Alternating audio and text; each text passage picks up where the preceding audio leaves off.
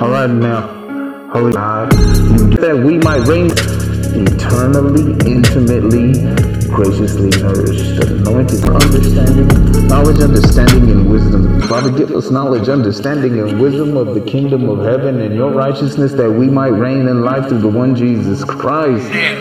Amen. Thank you, Jesus, for your body that was broken and your blood that was shed. By faith today, I break this bread. So, Holy Spirit, thank you. Psalm 91 He who dwells in the secret place of the Most High shall remain stable and fixed under the shadow of the Almighty, whose power no foe can withstand. I will say of the Lord, He is my refuge and my fortress, my God, and on Him I lean and rely, and in confidently trust. Amen. For then He will, thank you, Lord, for delivering us from the snare of the fowler and from the deadly pestilence. Thank you for covering us with your pinions, and under, that under your wings we can trust and find refuge. Your truth and faithfulness are a shield and a buckler. Thank you, Lord, that I do not, I am not afraid of the terror by night, nor of the arrow that and the evil plots and slanders of the wicked that fly by day, nor of the pestilence that stalks in darkness, nor of the destruction that's and sudden death that surprise and lay waste at noonday.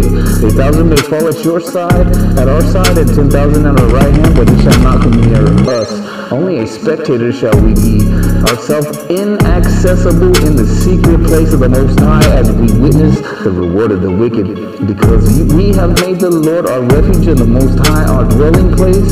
There shall no evil befall us, nor shall any plague or calamity come near our tent.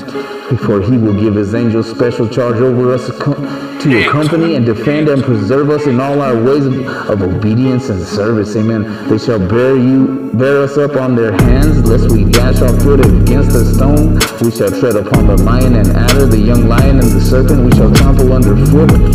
This is what our daddy says. Because we have set our love upon him, therefore he will deliver us. He will set us on high because we know and understand his name and we have a personal knowledge of his mercy, love, and kindness. Trust, we trust and rely on him, knowing that he will never forsake us. No, never. He shall call, we shall call upon him and he will answer. Thank you, Father, that we, we call upon you. We thank you for answering. Thank you for being with us in trouble. Thank you for delivering us and honoring us. That's what he says. With long life, he will satisfy us and show him his salvation. Jesus. Amen. Thank you, Father, for this day.